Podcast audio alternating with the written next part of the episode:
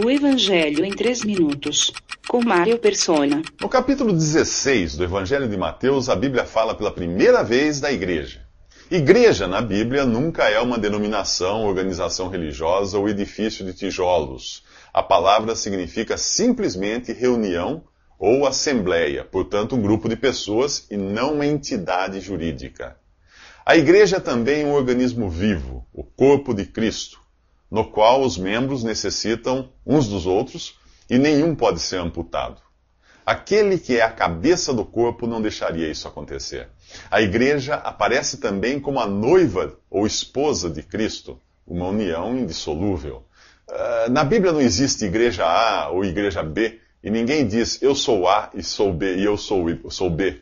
Uh, responda rápido. De que igreja era o apóstolo Paulo? Viu? Só existe uma igreja verdadeira, aquela que Cristo comprou com seu próprio sangue. Pense no exército brasileiro. Só existe um, mesmo que esteja representado em várias cidades.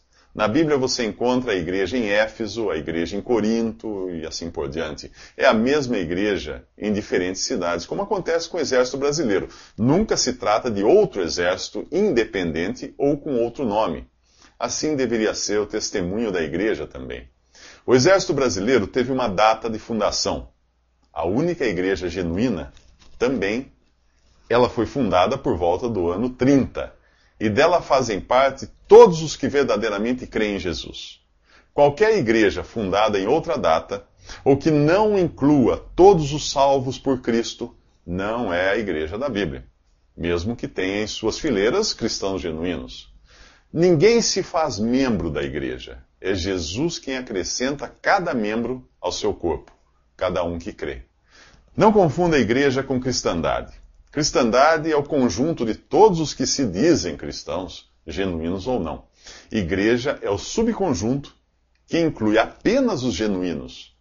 Por enquanto é difícil saber quem é quem, pois o joio está aí misturado com o trigo. Né? A igreja não tem um nome, Tentar dar diferentes nomes a diferentes grupos de cristãos é arruinar a unidade que Jesus planejou. Tentar reunir essas diferentes organizações numa colcha de retalhos é somar o que Deus não mandou dividir. No céu não há denominações e os salvos não são identificados por diferentes nomes. Já ouviu a frase, seja feita a tua vontade, assim na terra como no céu? Já ouviu? Pois é, essa confusão de igrejas que você vê por aí não tem origem na Bíblia. O inimigo não poupa esforços para arruinar os planos de Deus, e nos próximos três minutos você vai encontrar Satanás se infiltrando nas ideias de ninguém menos do que o próprio apóstolo Pedro. Visite www.3minutos.net.